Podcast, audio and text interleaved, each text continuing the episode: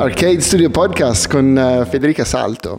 Ben arrivata. Grazie. Fede è, un giornali- è una giornalista uh, che secondo me sta facendo dei passi molto interessanti nel mondo di, uh, dei social, non so come descriverlo, social e newsletter, queste cose qua, sì, cioè sfruttando il new media praticamente. fai uscire da, da, qualche mese adesso una newsletter che raccoglie tutte le, le informazioni della moda ti interessano e poi, sei giornalista di Io Donna.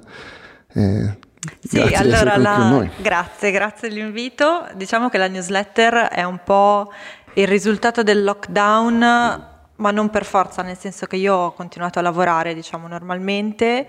Uh, però il lockdown e diciamo tutta l'emergenza ha creato una conversazione nel settore moda uh, che forse stava solo aspettando diciamo, il momento per nascere Uh, e quindi mi sembrava più importante che ci fosse un appuntamento, è cresciuto tantissimo l'interesse sui social sulla discussione sulla moda, che va, diciamo, è molto diversa da quello che noi vediamo nei giornali tradizionali, quindi tutto l'editing, i consigli di shopping, eccetera, eccetera.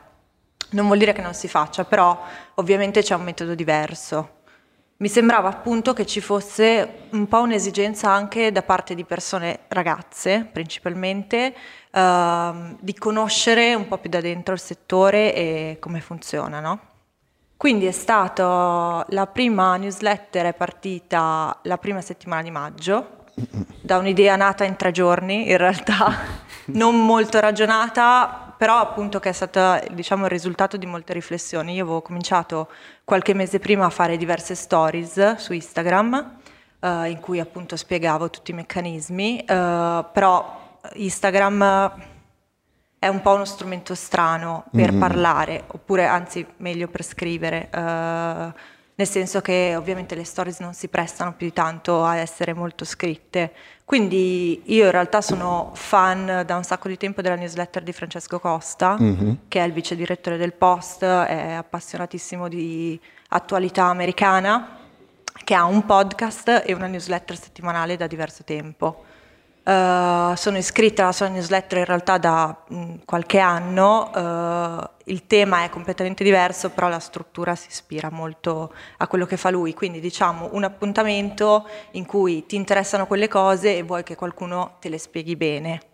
Che è un po' diciamo la, la, natura del post in generale. Infatti, ma io ti sto spacciando a praticamente tutte le mie amiche stylist perché uh, dico, invece di fare la ricerca te, cioè Fede l'ha fatta talmente bene che non ha senso, cioè io praticamente uh, invece di andare su Business of Fashion e girarmi Winter City per capire un attimino cosa sta succedendo, parto da te ormai, ma da, da, un bel po' perché anche gli articoli che scrivi, che scrivi per Io Donna sono molto articolati, scusate il... Ah, ai, ai, ai. Però cioè, entri molto nel dettaglio in dei meccanismi tecnici che non, non spesso trovi no? così eh, disponibili in, uh, in, un canale più mainstream come potrebbe essere o Instagram o Io Donna che comunque è un, un, un settimanale. No? Sì. Um, e allora, cioè, per me sei una risorsa fantastica. Comincia, e... comincia, a pagare. esatto, vabbè, mi sono iscritto al newsletter intanto. Eh, vabbè, già qualcosa. Infatti, ma poi tra l'altro tu parlavi di, di, di, new media, che è un po' come la, la roba del podcast in realtà, non, non, è del tutto new media perché è quasi, cioè mi viene in mente un po' anni 90 come, come concetto, cioè il newsletter che ti arriva direttamente nella mail, però nel frattempo si è perso proprio, il non senso. so perché e adesso poche persone usano le newsletter, però hanno dei risultati fantastici. Non, sì, una... era diventata una cosa prettamente commerciale, nel senso che i brand lo fanno abbastanza non con tantissimo impegno, adesso di più, uh, nel senso che forse, grazie, avevano sbagliato uh, proprio il modo di interpretare l'uso della newsletter. Alla fine, se ci pensi con tutti gli input che ti arrivano, una newsletter tu scegli di riceverla Mm-mm. e scegli Mm-mm. di leggerla, perché ormai poi anche con tutti i tool per disiscriversi, non so, io una volta al mese mi disiscrivo, eh, da, certo. perché magari provo a iscrivermi, poi ne leggo due o tre, dico ok, non è il mio, se la voglio ricevere è perché voglio leggerla. E quindi si presta più a diventare un long form, no? cioè quel tipo di articolo proprio di approfondimento per cui un sacco di persone che la leggono mi dicono io mi prendo, non so, una serie sera settimana, per cui diventa quell'appuntamento fisso, no? Mm-hmm.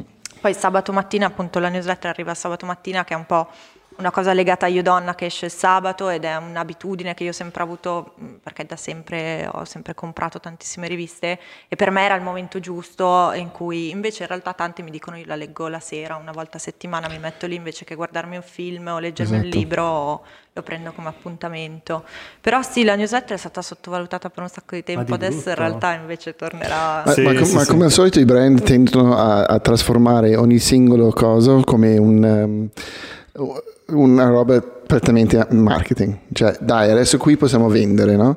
Invece eh, è un momento per fare comunità, quella roba lì, cioè allora devi in qualche modo um, invogliare la gente a non disiscriversi e di, cioè, che non lo fai soltanto offrendo dei saldi, No? E, e, allora, no, non so, fammi l'intervista con eh, eh, il disegnatore junior degli occhiali, forse mi interessa, no? Cioè, roba del genere potrebbe essere interessante per i brand, però quello che fai te è più, eh, cioè, non essendo legato a un brand, è bello perché vai dal uh, cosa succederà adesso nel, dopo, dopo il disastro che ci siamo vissuti o al, non nominarlo, non nominarlo l'innominabile a um, come si scelgono i colori per i, tre, per i, i trend, no? cioè che è una questione che si fanno tutti quanti da quando pensi ah quest'anno va il verde, perché va il verde?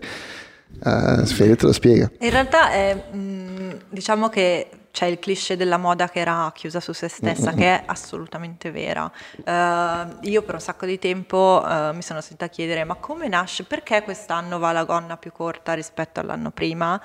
E tante volte tantissimi che lavorano nella moda non sapevano rispondere, perché per esempio il mestiere del trend forecaster, per cui esistono delle agenzie che forniscono dei report, è completamente sconosciuto, nessuno sì. l'ha mai raccontato.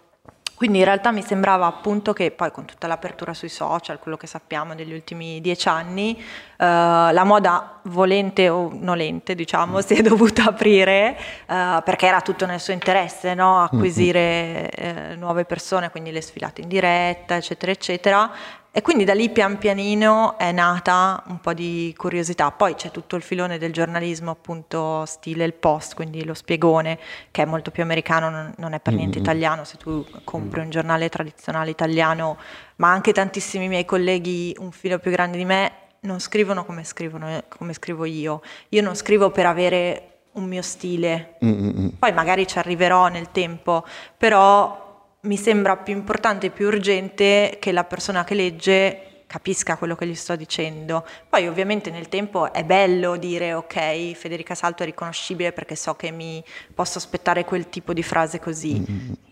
Però nel frattempo si era perso un po' tutto il resto. No, ma infatti eh, cioè, è molto cioè, prende di, di informazioni. Poi, uh, cioè, ovviamente, come so, è, è un è un genere lim- limitato perché è moda, allora ti deve piacere la moda, se non ti interessa la moda, vabbè. Verticale, però, quelli figo, fighi dicono verticale. Eh, okay. è verticale. E, e allora cioè, è, è, lì, però se ti interessa, veramente cioè, ti, ti, passi un paio di ore volentieri su quelle, sul, sui tuoi articoli. Ma anche solo... Cioè, sì, anche solo il modo che hai sfruttato Instagram, che Uh, con le stories, perché alla fine te sei la maga della stories. Perché, uh, Anzi, io odio i post, eh, vorrei poterli non fare. Ci sta, ci sta. Sì, sì. Perché, ma per, per te non, non, servono, perché eh, è quella roba lì di cliccare attraverso leggere una storia, leggere una frasettina qui, anche una cosa più scritta, lo spiegone, le cose, diviso in dieci pagine però cioè, te rimani lì a guardarle, cioè, almeno io lo faccio. No, ma anch'io che non, cioè, sono più lontano dalla moda, dalla moda uh, soprattutto di quel tipo di moda, comunque sto lì a vedere, ok, cioè, sei invogliato comunque ad andare avanti nella storia. Mm. Cioè, poi è ovviamente un po' la dinamica del, delle stories però ci sono tantissime persone che mettono quando vedi tipo 60 pallini sì, sopra dici, no ti prego sì, ok però cioè, tipo con te già ne metti un bel po', però non swipe del tutto, cioè proprio sì. Cioè, poi tutta quell'animazione tipo 3D che dice ok, wow. esatto. Quello viene tantissimo dalla scrittura uh, sui siti, nel senso che io da Iodonna ho cominciato proprio scrivendo per il sito di Iodonna e a un certo punto non si poteva più uscire da quella roba, ok, fai l'attacco in cui dici esattamente, metti la parola chiave, poi fai il paragrafo, il paragrafo deve avere un titolo che è molto chiaro, poi magari nel paragrafo ti prendi qualche libertà che se la vedi così dici, oddio, è proprio la morte dell'informazione. In realtà non lo è per forza, nel senso che l'ordine, la puntigliosità eh, per me non è per forza noioso, mm. ovviamente ti deve piacere quel genere, eh, però poi le stories appunto si prestano molto di più. Per me fare un post nel feed, magari ci metto un po' dei cavoli miei, magari ci metto appunto una foto che ho visto, perché mm-hmm. poi tutta la parte dell'immagine è imprescindibile nella moda. Mm. Però ti dà molta meno possibilità di, di approfondire. Eh, Instagram vuole che tu rimani lì e i link sì. non te li fa mettere. Esatto, quindi... no, detto, non ancora. Non ancora a un certo punto eh. dovrà accedere, però ha ceduto su tante altre cose, su quello non ha ancora ceduto. No, perché ti tieni lì. soldi. Ma, inf- ma, infatti si vede anche con le stories, le Instagram live, cioè fanno in tutti i modi per tenerti proprio lì sulla, sull'app. Gli sono arrivati troppi problemi con i link da Facebook, secondo me non vogliono rischiare. Adesso, sì, sì. Ho detto, oh cazzo, no. no. Però, ma tu hai, hai, sempre, come sei arrivata al, al, giornalismo proprio? Adesso io faccio to- totalmente un uh, ribaltone, però cioè, non, non, mi sembra un, un, lavoro classico, cioè, anche se giornalis- mm. giornalista è una mm-hmm. figura abbastanza presente, no? Però arrivare a farlo non, è, non, non conosco tanti. Non lo è perché il giornalismo di moda, soprattutto in Italia, è qualcosa di praticamente sconosciuto, eh, nel senso che anche i giornalisti Strano. più senior ci arrivano perché fanno i redattori. Cos'è un redattore? Mm. Boh, non lo sa nessuno, nel senso che una stylist è una redattrice, io che scrivo sono una redattrice, è qualcuno che lavora ai contenuti del giornale, diciamo. Eh, io quando ho finito il liceo, eh, nell'ultimo anno di liceo, L'unica cosa che mi piaceva nella vita erano i giornali di moda, senza sapere esattamente cosa una stylist, assolutamente, perché nel 2009, secondo me, a meno che non avessi tipo, non so, la zia che lavora nella moda, eccetera, certo. eccetera, era un po' più difficile conoscere le dinamiche. Quindi ho fatto il corso, la triennale di styling in Marangoni, e in realtà um, mi piaceva molto all'inizio e um, ho fatto uno stage attraverso la Marangoni da Grazia come assistente stylist con Alessandra Rodinò che Andy qua mm, conosce certo. bene e che è stata la prima a nominarmi Andy quando io invece ancora non sapevo chi fosse sì, sì. Eh, ed il suo casting coach che era famosissimo negli Mamma studi mia. Mondadori oddio eh, sì adesso mi ero sì, ecco perché abbiamo pochi, new, pochi views eh, tutti ti conoscono eh, vabbè la Rodinò la conosco è stata la prima persona che ho conosciuto nella moda quando sono venuto qui a lavorare eh sì. mm-hmm. pensa che io avevo appena iniziato con lei e forse tu avevi ti eri appena staccato da mm. fare le rubriche di Grazia e, e, lei mi diceva no perché invece c'è questo fotografo super giovane che adesso fa tutte delle cose un po' più così, un po' più di nicchia, però mh, mm, ho, ho, bene in mente questa conversazione con lei. E, mentre invece la fotografia di moda in un giornale tradizionale come Grazia mm. è un'altra cosa, diciamo. Sì. E sono stata alla fine più di un anno da Grazia lavorando per diverse stylist. Uh, ho tentato di entrare nella redazione digitale, anche lì senza sapere assolutamente che cosa avrei fatto, era, mh, mm, era la fine del 2013, quindi Instagram c'era da un anno, mm-hmm. io mi ricordo che l'avevo appena fatto ed ero andata a offrirmi a fare Instagram e nessuno mi aveva cagata. Quindi... Eri un anno troppo in anticipo. No, ok, Ma no, grazie. più di un anno, perché secondo me Grazie l'ha aperto tipo due anni fa. Avevano appena aperto eh. il sito. Sì, che poi sì, il sito sì. di Grazia in realtà è tra i siti dei femminili italiani è forse ancora il più forte, insomma è stato il primo. Grazia.it a... quando hanno lanciato eh, le, le Grazia Girls e tutto quanto. Avevano fatto un successo incredibile perché avevano fatto come le loro influencer. Mm-hmm. quindi avevano creato una specie di community, c'era lo street style per la prima volta, quindi era, cioè, era, avevano fatto un progetto veramente figo. Niente, lì non c'è stata la possibilità di entrare perché erano proprio due redazioni separate, proprio anche fisicamente erano a mm, piani mm. diversi. Quindi ho cominciato a fare un po' di cose, servizi, shooting miei ne facevo con fotografi, amici, eccetera, eccetera, per i soliti indipendenti. Però mi sembrava che mancasse sempre il punto. Ora non voglio dire cose negative perché in realtà a me è piaciuto molto e anche uh, finire quell'esperienza per me è stato anche un po' una delusione, però uh, soprattutto lavorare per gli indipendenti, mh, mm, per una stylist, vuol dire pregare in ginocchio di avere dei vestiti certo. di solito orribili, perché mm. i vestiti belli mm, per un indipendente non ce li hai di solito. Uh, vuol dire avere a che fare con persone che fanno i giornali ehm, quasi sempre per se stessi, perché giustamente è un progetto personale su cui tu metti i tuoi soldi, non hai un minimo di pubblicità, eh, sì. non c'è nessuno che eh, paga per comprare il giornale e tu lo vuoi, vuoi che sia l'immagine di te stesso, che tu sia un fotografo, una stylist, eccetera, eccetera. Ed è giusto così, solo che ovviamente non puoi farlo solo tu, perché eh, teoricamente dovrebbe essere l'insieme di più creativi. Infatti, in teoria. Eh, solo che non lo so, era, alla fine era sempre un po', finiva sempre lì, non si riusciva a costruire delle cose, poi um, io sono individualista molto nel lavoro, per cui per me il lavoro di team tendevo a lavorare sempre con le stesse persone mm. e sono anche un po' maniaca del controllo, nel senso che il caos non mi rende migliore Mm. Anzi, di solito più la situazione è organizzata, meglio lavoro, mentre invece, soprattutto con i vestiti, eh, Andy lo Anche perché ti piaceva sì, lo schema, il paragrafo, titolo. Capito? Certo. Lì mi ci ritrovavo di più. Ordine! Tu dammi, no, perché tu dammi una regola, poi su quella regola ci posso lavorare, però se non c'è una regola, se io non avrò mai un certo tipo di vestiti, non mm. per merito, per la mia idea creativa mm. o perché ho trovato il fotografo migliore del mondo, ma perché semplicemente tu ufficio stampa stampa hai altre 200 persone a cui dare il vestito perché, mm. perché sono prioritari, perché magari sei inserzionista, eccetera, eccetera, alla fine il lavoro finiva sempre un po' lì. Sì. Uh, poi io ero stata, ho iniziato a fare styling a Londra da studentessa e poi vabbè su Londra si potrebbero dire molte cose, però effettivamente per iniziare, soprattutto per uno stylist, ci sono marchi molto più piccoli sì. che ti danno i vestiti più volentieri, le location sono più fighe, perché comunque in Italia o fai un certo tipo di moda oppure se scatti all'esterno devi trovare una roba un po' underground, non sì. è semplicissimo. Eh no, quindi per me era un po', non lo so, non riuscivo a trovare tanto uno, uno, sbocco. Poi ho cominciato a fare diverse cose, tra cui ho fatto anche la venditrice in showroom da Dolce Gabbana, e qui mi sono sentita molto a mio agio. eh, sì, ti vedo proprio.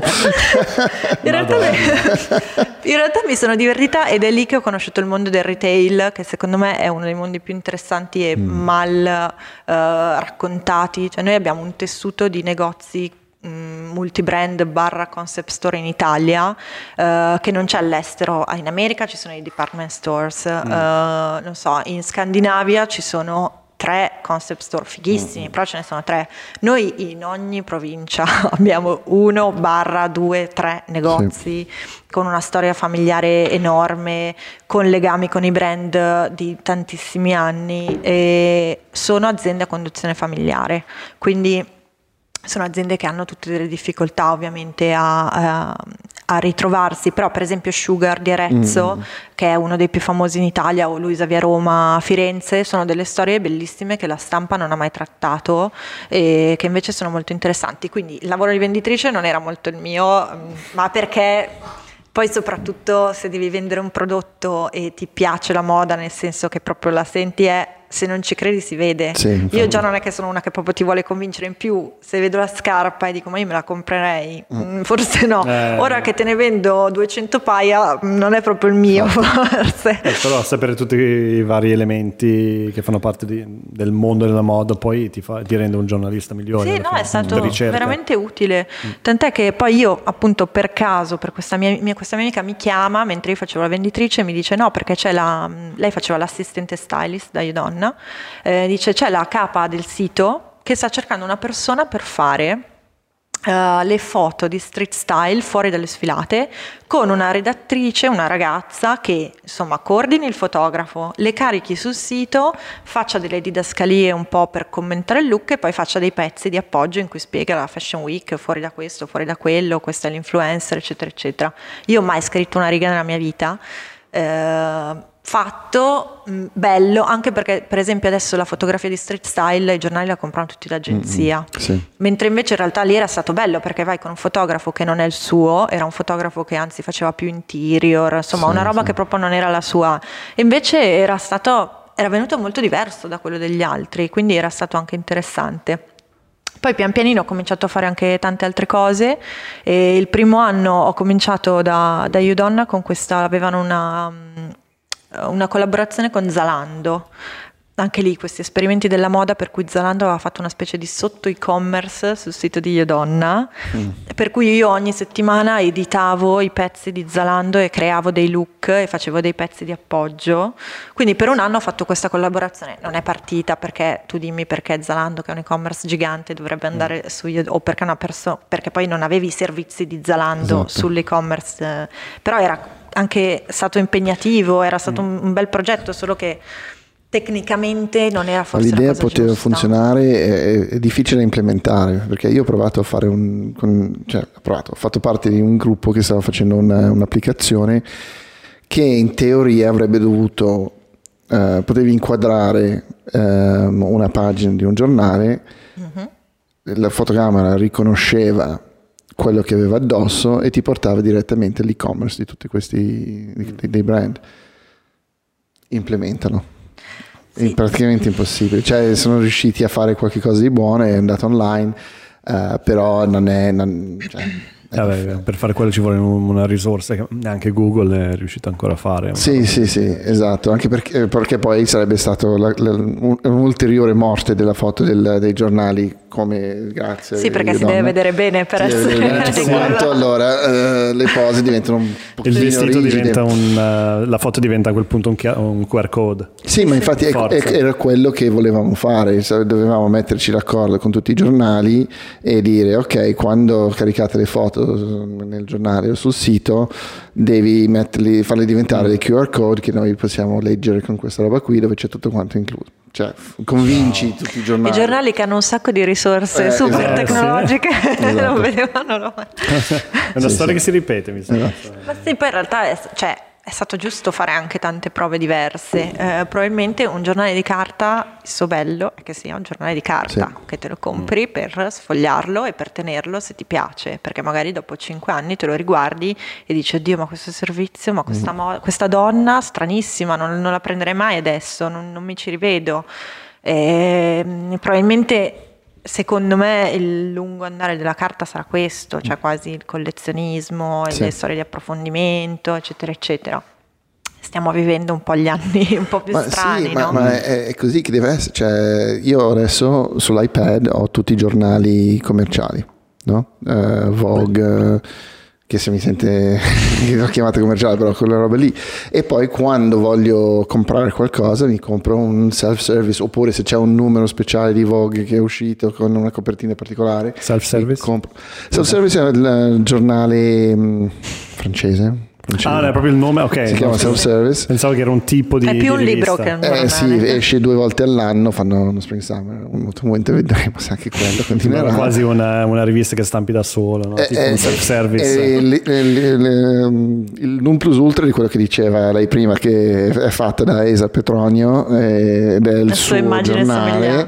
E i fotografi sono bene o male fotografi che lei piacciono, no? eh, che scattano più o meno come lei, però lui è un lui, Ezra o lei. Ezra Petronio. Ma non è più un lui, problema vero? questo. Sì. No, no, no, infatti... Cioè, io... Non sei gender fluid. no.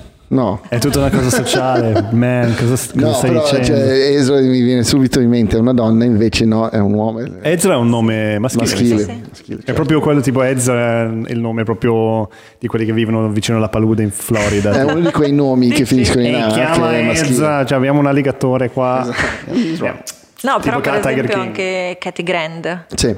Che cioè, il suo love era fighissimo, un'altra rivista indipendente che adesso no, non so neanche... Penso che vanno avanti. Però lei è stata per un sacco di anni, anzi ancora la stylist di Miu Miu, è molto amica di Miuccia Prada, ha tutta un'estetica, ha scoperto Lindsay Wixon, cioè un tipo di modelle uh, che caratterizzavano proprio quell'estetica e quindi era come un fil rouge, cioè vedi, non so, la sfilata di Miu Miu, la campagna di Prada, mm. poi ti compri Love, poi sono amici di Marc Jacobs, è, è tutto quel mondo lì, però non vedrai mai nient'altro, che non è che non vada bene, però a un certo punto è una storia che va a esaurirsi. Mm-hmm. Eh, e poi tutti vogliono fare love, no? o vogliono fare self-service, o tutti hanno tutti coppie. i figli, no? come, come, abbiamo detto mille volte, come, come i fotografi hanno, e i top stylist storici hanno tutti quanti dei figli, anche i giornali ce li hanno, allora tu hai Uh, il giornale super punk, il giornale un po' più leccatino, però alla fine li riconduci tutti quanti mm. alla stessa sì. roba e tutti vorrebbero scattare lo stesso pezzo nello stesso modo. E a me, cioè,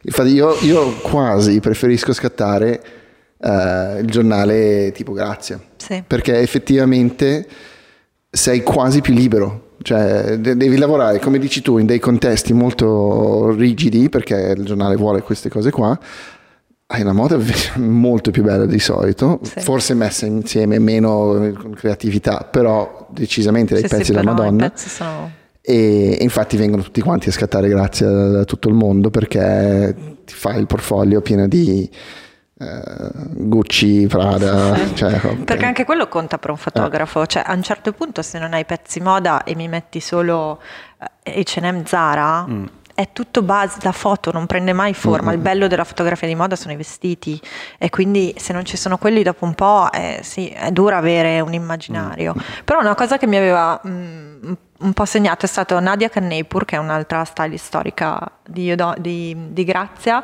A un certo punto, quando io cominciavo a fare i miei servizi, gli dicevo: Ah, perché non mi danno i vestiti? Perché devo fare 12 foto in un giorno? Eh, la, la modella non si presenta perché tanto all'agenzia non gliene frega niente di mandarmi. E lei mi diceva: Ma scusa ma chi l'ha detto che devi fare 12 foto, che devi avere una modella e che uh, lo devi mandare a un giornale che te lo deve approvare? Cioè, trova un tuo modo. Chi l'ha detto che l'editoriale è quella mm-hmm. roba lì? E secondo me alla fine nel tempo si è distinto chi ha saputo sfruttare questa cosa, cioè Instagram è un bombardamento di immagini, mm. ormai è veramente quasi troppo, però ci sono stati tantissimi anche fotografi, stylist, per esempio quella, la ragazza di cui ho parlato che non conosco personalmente in una newsletter, Valeria Semuscina, mm-hmm. che è mhm. giovanissima, sì, Lei è una stylist, è, è, una ragazza diciamo normale, carina, eh, però per esempio in lockdown ha fatto un servizio, poi aiutata da un grafico, eccetera, eccetera, in cui lei si metteva i vestiti. Okay? Non è la cosa più d'avanguardia del mondo, però ok, non puoi avere la modella, amen. Adesso il lockdown sono tutti così, però prima esatto. Mm, esatto. nessuno sì. aveva detto ok, mh, chi l'ha detto che devo fare 12 foto? Chi se ne frega? E adesso forse anche su quello magari qualcosa cambia, anche so. perché servizi per ora non se ne stanno facendo, eh, quindi ah, non lo so, io, io sono già in ballo, eh. eh sì sì sì, stanno, stanno ripartendo eh, perché le pagine hanno valore e allora cioè, vanno fatti a un certo punto. E... Comunque è bello vedervi in faccia. È vero? è molto più bello fare il podcast così. Sì, sì, sì. Ma tutto mi sa alla fine. Non so se si può. Cheers. Sì, dai, si può. Sì, Cheers. dai, le, le birre si può. Cheers. E, um, volevo chiederti prima, tu dicevi, ho, ho, mi sono sempre, ho sempre guardato da quando ero piccolo i giornali di moda Uh, cos'è che ti piaceva? Era solo per il vestito? Era la fotografia? Le... Era la cioè, fotografia. Eh. Io non leggevo niente dei giornali che compravo, cioè io a casa numeri e numeri. Quando ero piccolina compravo Elle e Marie Claire, sono stati i primi giornali che, che ho cominciato a comprare, particolarmente Marie Claire che era un bellissimo prodotto italiano e um, non leggevo niente cioè, ma proprio le saltavo a più pari. Poi c'erano tipo 60 pagine di editoriali moda, perché ovviamente sì. anche i tempi della pubblicità erano diversi, perché la, il numero di pagine editoriali che c'è dipende da quanta pubblicità c'è. In generale l'altezza di un giornale uh, dipende da quante pagine di pubblicità c'è, nel senso che ovviamente vuol dire che hai più budget per stampare le altre pagine o per insomma produrre altre mm, cose. Non ho mai no? pensato a quelle in realtà. Sono tutte le cose che tipo mm. nessuno, per, nessuno, sa e anche da dentro magari le chiedi e dici boh perché questo numero ci sono più pagine e quello dopo no. Sì. E semplicemente dipende da questo, i giornali non, non dipendono dalle persone che li comprano, se no non ce ne sarebbe nessuno. Dipendono dalle, numeri, da, dalle pagine di pubblicità che ci sono, quindi vuol dire che ho portato a casa più entrate mm-hmm. a livello di marketing. E quindi assolutamente guardavo fotografia. Fotografia di moda, mm. basta, il resto... Sì. io, anch'io guardavo, io, a me piacevano le pubblicità più della storia di solito. Le cioè, pubblicità erano bellissime. Sono pazzesche perché spendono talmente tanti soldi che fanno dei, dei film, è come guardare un film hollywoodiano o un film indipendente, no? Cioè, sì, forse ah, c'è un po' meno anima in quello hollywoodiano, però sono fatte talmente bene. E poi hai Scarlett Johansson e non lo so, Leonardo DiCaprio, e, sì, cioè, sì. invece di quello lì che non ho mai visto, che hanno tirato su da un basso fondo di Berlino, che vabbè sarà bravissimo, e poi lo prenderà Tarantino a fare qualcosa. No? Cioè, ma, ma ti rendevi conto sul momento, già ai tempi, quando, che stavi guardando più la pubblicità, ma, o dopo ti è venuto in mente? No, no, no, no, le guardavo di più. Ti ricordi quando cioè, una delle prime foto pubblicitarie che ho fatto era di te in quel vecchio monastero sfigato a Southport, mm. dove c'era quel cane che voleva... Famosissimo Southport. il nostro paese Quel di nascita. Natal, Sudafrica. Un paese. e, e c'era quello Steffi che voleva mangiarci. Ah, Molto bene. Eh, sì, me lo ricordo. Eh, vabbè, Ma l'avevi usato? Scusa. Sì, ho fatto una, una roba di... Cioè, dovevo fare... Non l'hai pagato, questo vuol dire. Cioè, io lo portavo in giro in macchina, lui era senza patente. Cioè, era, era eh, senza... Sono senza patente. E, e lì l'ho fatto diventare una finta pubblicità Stussi, perché mi piace, a parte che Stussi mi è sempre piaciuto come estetica. E lì il secondo dove... anno di, di, università, di, università, dovevamo fare un portfolio con un... Uh, un'idea, no? Cioè, vuoi fare moda o... e io volevo fare pubblicità, eh, lifestyle advertising volevo fare. Allora mi, son, mi guardavo solo le, le, campagne. Mi ricordo che la maglietta, una era... Era tutto Billabong, mi sa, tra sì, potevano, sì, allora... Hurley, una, la maglietta era Hurley, me lo ricordo benissimo. No. Beh, vent'anni fa ormai. Più 20? Sì. Che di più, mi sa. No? No. Beh, lì ci sarebbe da fare un podcast solo sulle magliette e i brand con sì. cui vestivate, perché io ho fatto proprio una cosa piccola poco fa sullo streetwear. Incredibile, c'è un mondo lì dentro. Incredibile. Cioè la parte iniziale della storia è stupenda. Poi eh sì, poi ci sono tutti quei personaggi come, come Stussi stesso che... Cioè, sì, sì. Lui, lui, è fantastico, non so se lo segui su Instagram. No, no. Cioè, Beh, lui ha venduto tutto già sì, da mo', ha detto, ma che mi frega. certo. Poi è Stassi, no? Stassi. Sì, lo dico l'italiano perché sono, sto Io dicevo Stussi anche in Sudafrica. Stussi. Beh, ci sono le due, due, tu che sei grammar nazi, ci sono i due puntini, allora probabilmente è Stussi, però ti dicono Stassi. Mm. mi sa che è proprio um, la U così è A, credo. Non ho idea. Non Se non sapete idea. voi ragazzi. Eh, no, no, no, no, non ho idea. Niente, andiamo sul, um, sul do- doloroso. Adesso, adesso siamo usciti da, da, da, dal Covid. No, l'hai detto, adesso ci bloccheranno, sì, cazzo. Sì. Ah, è vero, cazzo, non devo dire. Non siamo fonti autorevoli no, no, sul Covid. No, no, no, infatti, per niente. L'abbiamo dichiarato più volte, ma YouTube non ci ascolta. E, ehm, però la moda non è ancora uscita, anzi, eh, probabilmente è appena entrata. entrata. Cioè, tu come, come, la vedi adesso? Perché Chanel sta per fare, o l'ha già fatto? No, ha fa fatto la sua presentazione digitale della Cruise lunedì. Lunedì, mm-hmm. l'hai vista? Io non l'ho vista, ovviamente. Sì, l'ho vista. Ehm, allora, la vedo che, eh, appunto, come diciamo all'inizio, la moda secondo me doveva solo arrivare qualcosa, qualche avvenimento per cui un po' il castello di carte un po' cominciasse a cadere, che non vuol dire che tutto quello che è fisico è morto, anzi il problema è che adesso eh, quella che è la struttura del sistema moda, che è super articolata, eh, si, sta, si, sta, dividendo, mm. ma non in due, si sta dividendo mm. in mille opinioni diverse e giustamente ognuno vuole fare quello che gli pare. Il fatto che Gucci abbia fatto l'annuncio, eh, anzi prima di Gucci in realtà è stato Saint Laurent la settimana prima, eh, hanno detto noi del calendario che ci sono due volte l'anno le sfilate primavera, estate, autunno, inverno donna, due volte l'anno uomo e poi le cruise, eccetera, eccetera, noi non ce ne frega niente. Quando ci sentiremo ispirati nel modo in cui vorremmo, che può essere fisico o digitale, faremo qualcosa, ve lo, saremo, ve lo faremo sapere. Mm-hmm.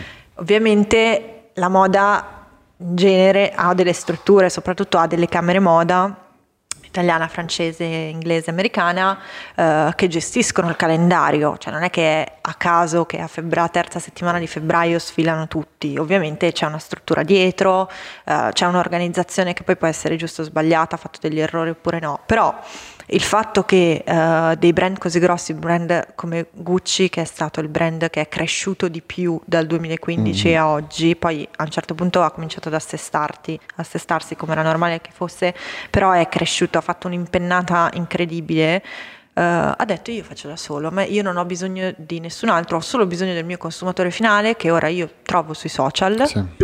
non ho bisogno di intermediari e quindi ciao, arrivederci. Poi invece la settimana dopo uh, Dolce Gabbana che da 22 anni era uscito dalla Camera della Moda, perché è un'associazione, tu puoi essere, partecipare oppure mm. no, Dolce Gabbana ha sempre sfilato nelle date della settimana della moda, sempre allo stesso giorno, sempre stessa, allo stesso orario, ma non fa parte del calendario, tu ricevi stampa, buyer, ricevi il calendario, Dolce Gabbana non c'è. Mm. Uh, per, non so, divergenze, eccetera, mm. eccetera.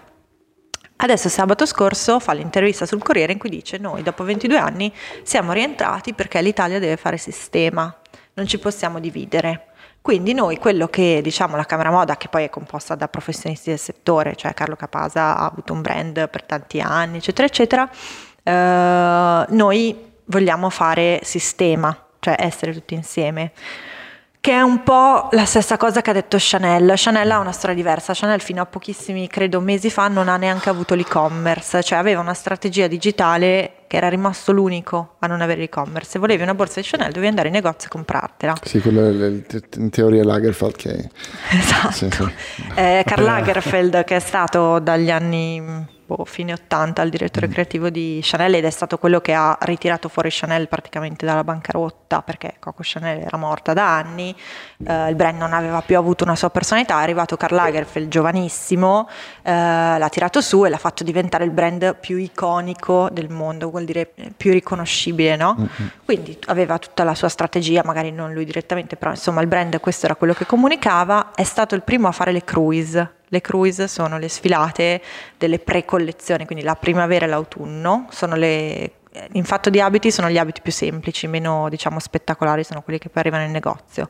A un certo punto, una decina d'anni fa credo, Karl Lagerfeld ha detto ok, io faccio la prima sfilata cruise, faccio una sfilata in più in una parte del mondo spettacolare, ogni sei mesi cambio, vado in giro per il mondo.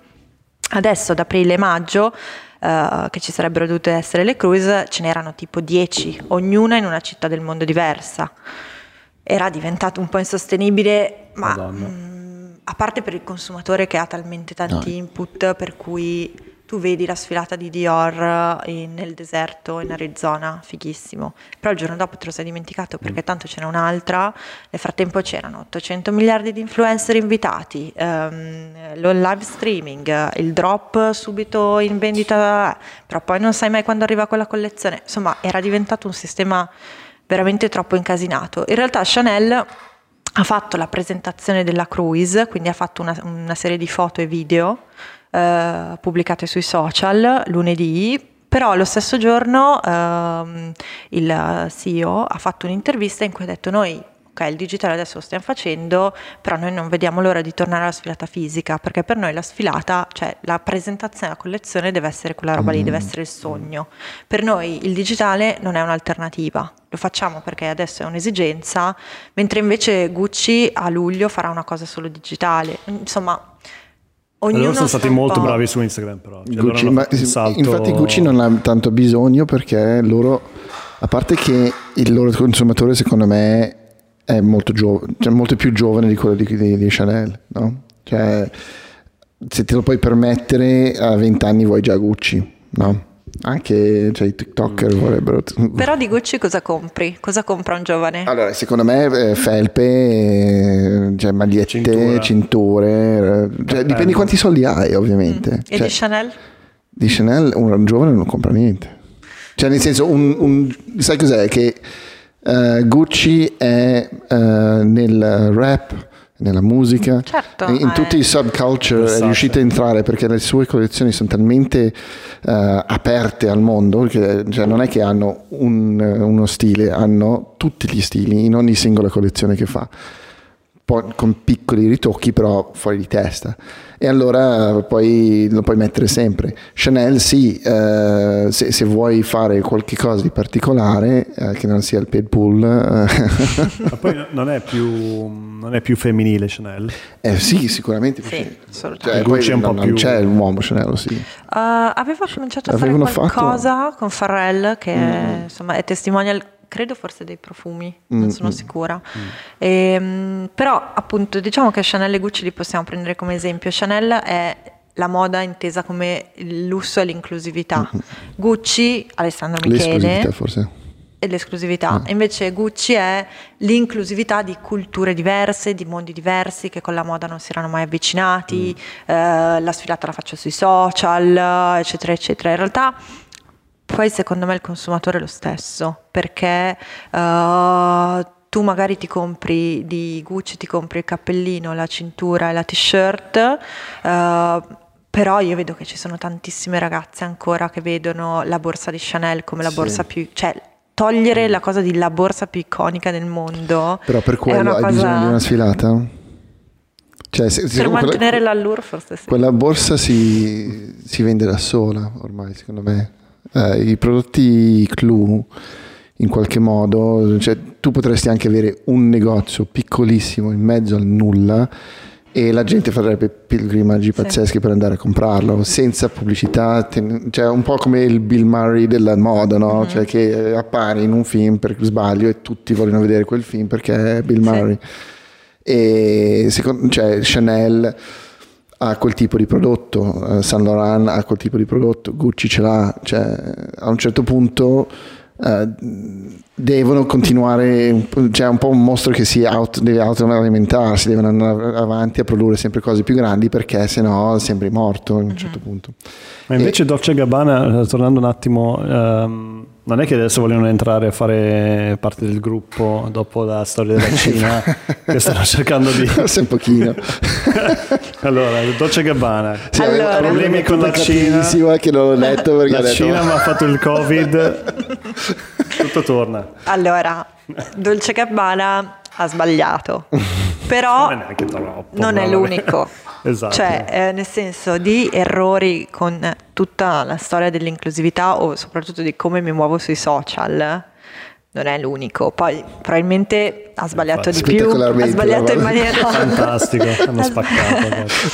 Però ecco, mh, mm, non è per drammatizzare, però secondo me bisogna pensarci che questa cosa ha avuto delle conseguenze enormi. Per Dolce Gabbana chi se ne frega, però Dolce Gabbana è un'azienda, come tutte le aziende italiane di moda, spesso quello che a me non piace è la superficialità con cui si prende questa cosa, cioè la moda la porta avanti l'Italia. Mm-hmm. Ehm, da Dolce Gabbana lavorano un sacco di persone, probabilmente adesso ne lavorano meno di prima. Uh, Dolce Gabbana pagherà per un sacco di tempo questa cosa, probabilmente è giusto perché uh, viviamo in un mondo inclusivo in cui se vuoi essere un, bla- un brand globale devi saper parlare globalmente. Uh, probabilmente sai cosa? Anche le persone che lavorano, non solo Dolce Gabbana, non erano formate per affrontare un certo tipo di cose. Poi, quindi diciamo che da una parte è anche giusto sbagliare. Adesso non lo so perché Dolce Gabbana sia rientrato in camera moda, loro sfileranno dal vivo a metà luglio durante la Digital Fashion Week, quindi comunque sono sempre un po' diversi. Mm-hmm. Cioè. Camera Moda ha fatto la Digital Fashion Week, però loro sfilano dal vivo all'Humanitas a Milano. Mm. Uh, Tutti pazienti. Figata. Beh, un po' come la sfilata di Gucci che, sì. che menzionavate con Maela, no? Quella più era... derelict di, di Zulanda. Sì. Cioè, no, potrebbe essere una roba fighissima, come una roba trashissima, con i modelli, con il cazzo di robo. Però di guarda che i brand si prendono troppo sul serio. Per sì, no, no, infatti è quello. Cioè, nessun brand è ironico. Ma è per quello che poi fanno le cagate. Perché se, se, loro si prendessero un po' più per il culo ogni tanto, non sempre, quando poi fai la cagata tu puoi dire vabbè dai ha fatto una cagata, no? ma siccome lo fanno così con pathos, no? Quando poi fanno una gara vuol dire che hai sentito veramente quella roba lì, no? E allora dici, ah ok, aspetta un secondo, cioè fai un passo indietro. Un po' come sta facendo che... Trump in questo momento. esatto, mi, mi ricordo Esatto. Via di mezzo ragazzi. Stai tranquillo. No, ma infatti la, la, una cosa che per me manca tantissimo adesso in generale è, è a mio detrimento anche perché io cerco di, di buttarla un po' in cacciare spesso, è un minimo di di divertimento proprio, ma vero, non divertimento alla Gucci che è a fine di, di lucro. sì, decisamente. E cioè. lo so, è che mm, non so, secondo me è un settore che in tante cose si deve salvare, mm. i giornali, i brand, ci sono tanti aspetti che insomma hanno sentito la crisi mm. del 2008 e questa sentiranno bella pesante. Quindi non c'è tanto spazio per il divertimento, non c'è spazio per il sesso, non c'è spazio per la blackface, nel senso mm-hmm. che sono tutti dei, è diventato tutto un territorio molto difficile da esplorare e per cui tanti non possono permetterselo. Cioè, quello che ha fatto Dolce Gabbana tutti gli altri l'hanno preso come esempio e ne sono rimasti terrorizzati sì. perché vuol dire perdere soldi alla Beh, fine, eh, sì. eh, perdere potenziali clienti, perdere clienti attuali, dover recuperare un territorio che è il territorio più importante in questo momento per il lusso, non c'è tanto spazio secondo me, per, forse più per la sperimentazione estetica, magari adesso tornerà sì. di più, per esempio Alessandro Michele cioè, sta facendo da cinque anni delle campagne che prima ce le sognavamo. Sì, sì, sì. Eh, come Montclair che fa le, se, sono, sono... le pazzie, no? Sì. Forse a me piace di più, cioè allora mi piace tantissimo tutto quello che fa. Uh, uh, cos'è Steven Klein? Non è Steven Klein.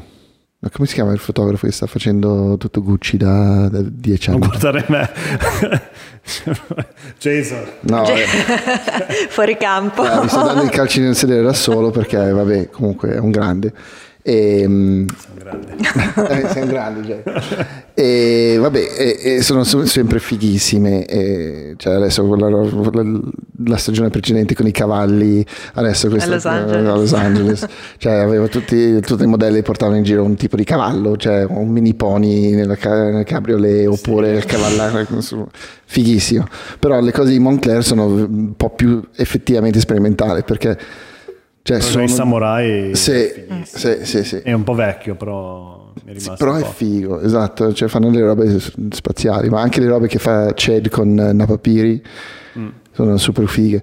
Però um, cioè, a, me, a, me, sembra sempre Wes, Wes Anderson Gucci. Mm. cioè a me sembra di guardare un film di Wes Anderson tutte le volte non ce la faccio a togliermi da quella roba lì Beh sì, e poi vabbè Alessandro Michele ha tantissimi riferimenti, anche l'ultima sfilata che era ispirata Chiara, poi sono anche molto didascalici no? in certe mm. cose, cioè faccio la sfilata in musei capitolini con, eh, per esempio adesso a Milano c'è la mostra Memos um, che um, è una mostra strana, um, che la devi vedere molto con calma e devi capire, la curatrice è Maria Luisa Frisa che è, una, è l'unica praticamente curatrice di mostre di moda in Italia e, ehm, è una mostra che parla um, di contestualizzare i vestiti.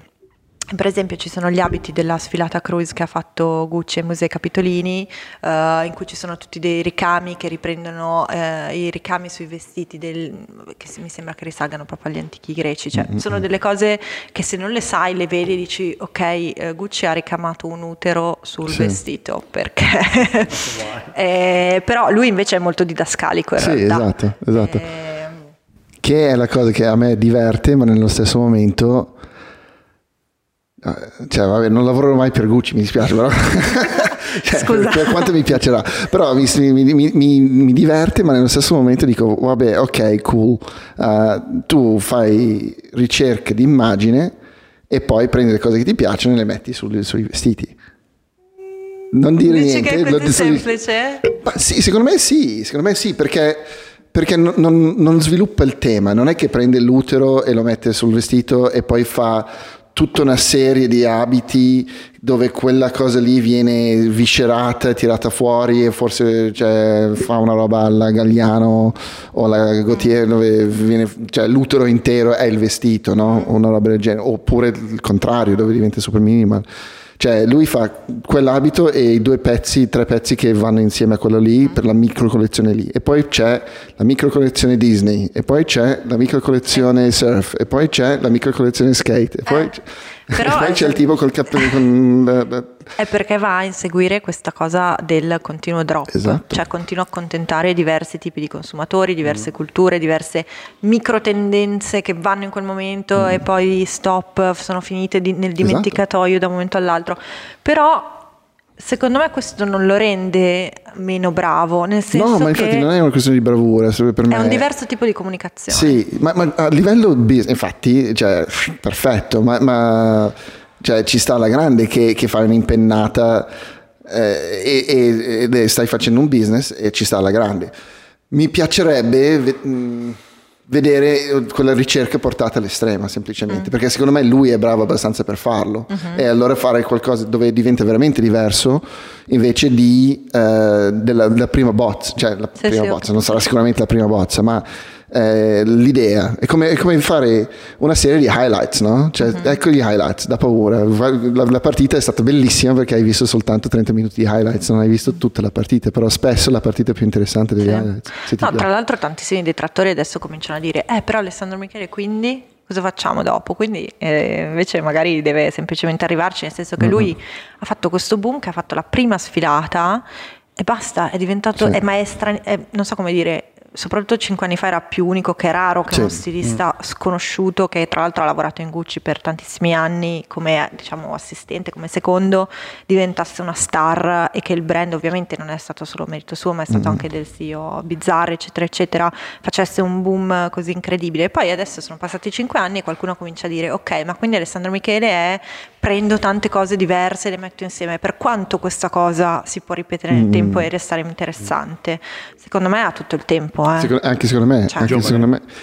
Sì, è, gio- è giovane, sì. ma, ma, è anche tutto il tempo per continuare a usare questo metodo questo lì, perché um, se tu in un, in un, mondo di intersezionalità riesci a toccare 100 sezioni tutte le volte, vendi sì, per sì. forza, perché tu stai eh, toccando l'identità di, di, di, un sacco di persone, no? Mm-hmm. Allora cioè, lo puoi fare ad nauseum, poi forse non piace a me, chi se ne frega, no? Cioè, oppure al, al, mondo moda in generale, sì. ma piace a Pharrell sì, sì, che ti compra tutta la collezione perché è to- totalmente diverso un pezzo dall'altro che io posso vestirmi così. Mentre se io compro un, tutta la collezione di Saint Laurent sono mm. vestito uguale per tutta, tutto l'anno praticamente no? come cacciare le quaglie con una bomba nucleare esatto, eh, esatto. qualcosa becchi sicuramente. Sì sì sì e poi obiettivamente sono fighe, sono belle da fotografare, cioè adesso li, li sto ascoltando con i loro pezzi, cioè sono veramente fighi, cioè sono divertenti, fanno sorridere però cioè, io comunque cioè, passo troppo tempo da solo a ritoccare allora penso a queste cose qua cosa avrei voluto dire Alessandro Michele con questo top sono le notate dei, dei fotoritocchi esatto. Beh, però è bellissimo lavorare col prodotto eh. tantissimi della moda non lavorano col prodotto e... ma in realtà anche io stessa da quando mh, non, non, ho più frequentato i set, eh, da giornalista, da redattrice, non vedo così tanto il prodotto, mm-hmm. quindi magari spesso vado nei negozi, tipo far finta di comprare, in realtà non comprerò mai, però a guardare il prodotto perché eh, ovviamente il set è il, il mm. luogo in cui vedi di più i vestiti, se no li vedi in presentazione sfilata che non si vede niente e poi basta, non li vedi più per tutta la stagione, mentre invece se tu guardi un top singolo di Gucci eh, spesso ha cioè una sua storia da sì, sì. rispetto poi all'abbinamento che ha fatto in sfilata oppure in sfilata magari ha una borsa con la faccia da Chanel, sarebbe capace. esatto. Ho visto Nike e Adidas che si sono messi insieme. Basta ora può succedere di ogni tutte quelle cose tipo i memi vedrai che diventano ma infatti eh, non sarei sorpreso se che un giorno sfila tutti i memi più famosi. Mm. cioè, per, per, tra, tra quanto pensate che ci sarà una sfilata ispirata alle proteste Black Lives Matter? Domani. Domani vero? con tutte le, cioè, le macchine infuocate. Sì in realtà è un altro di quegli argomenti che la moda, non so se avete visto in queste settimane, sì, sono un po'... non sono semplicissimi così, da trattare. due, due bottoni. No, in realtà ci sono dei brand emergenti americani di cui uno, di cui in questo momento non mi ricordo il nome, non, non, vorrei che fosse Piper Moss o Aria, non mi ricordo quale dei due, che proprio hanno cominciato, uh, sono proprio basati, il loro concept è tutto su questo, sull'emancipazione, discriminazione, eccetera, eccetera. Però non lo so, io mm, lo dico magari sbagliando, è una cosa che secondo me noi italiani non possiamo capire. Mm. Cioè è un tipo di società. Beh, noi siamo solo africani. Allora noi siamo il problema. noi eravamo il problema. Ora ne hanno ben altri. No, però veramente... Cazzo devi moda... stare attento però se fai una, un brand ispirato a quello, cioè Cosa fai? Oh, cioè non puoi neanche separare il bianco e nero Adesso, sui aspetta, vestiti. Dicendo, dicendo, dicendo proprio Difficile. una cattiveria. Cioè... Non mi diventate blasfemi in un attimo. Se, Dio se, non c'entra qua. Dio non c'entra, c'entra, c'entra, il Dio denaro. Cioè, e, obiettivamente ci sono molti più ricchi bianchi in America che ricchi neri in America purtroppo se, se, tu basi tutto il tuo robo sugli africani, purtroppo non venderai così tanto come se lo fai un po' più inclusivo. Gucci insegna. No, allora sicuramente diciamo che non penso che nessun brand europeo prenderà Black Lives Matter come ispirazione per la sua collezione. Forse solo Tyler the Creator se fa un altro. Esatto. Lui potrebbe farlo. Esatto. Conf. Con golf. Sarebbe figo. No, ma boh, non lo so, vediamo. Io, io non, ci, ci, sono alcuni che sono talmente tone deaf che potrebbero farlo veramente da un momento all'altro. Non c'è che parlarla, arriviamo, minchia che Adesso, adesso la, la, Fede non lavorerà mai più, cioè ovviamente non farà più un'intervista. Cioè, avranno, tutti i modelli neri in blackface. Esatto, in whiteface. No, in blackface. Vestiti metà da poliziotti, metà da protesta.